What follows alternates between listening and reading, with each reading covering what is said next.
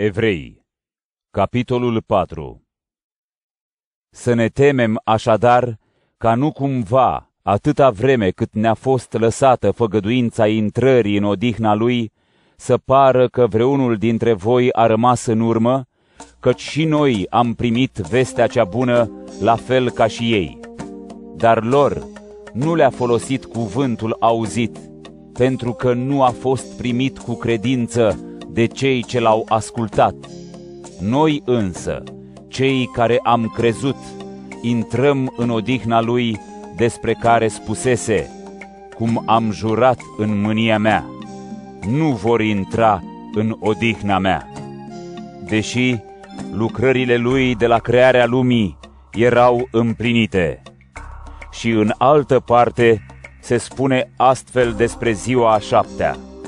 Și Dumnezeu s-a odihnit în ziua a șaptea de toate lucrările lui, iar tot aici se zice mai departe, nu vor intra în odihna mea. Așadar, dacă cei din tâi care au primit vestirea nu au intrat din cauza neascultării, a rămas ca alții să poată intra în această odihnă. El hotărăște din nou o zi vorbind prin David.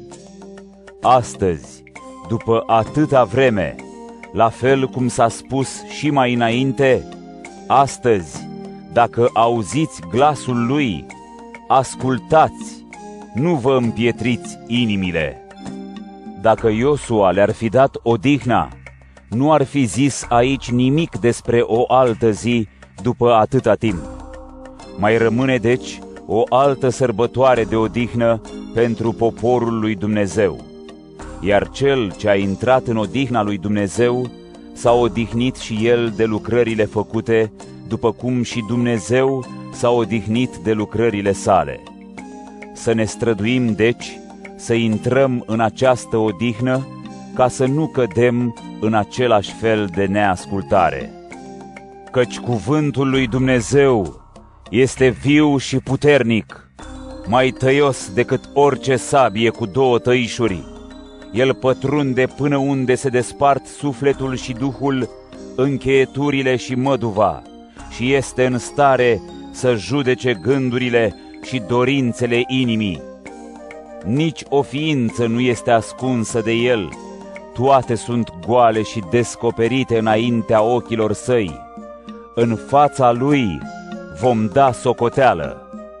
Având așadar un mare preot care a străbătut cerurile, pe Iisus, Fiul lui Dumnezeu, să ținem cu putere mărturia, căci noi nu avem un mare preot care să nu poată suferi împreună cu noi în slăbiciunile noastre, ci unul care a fost ispitit în toate asemenea nouă, dar fără păcat.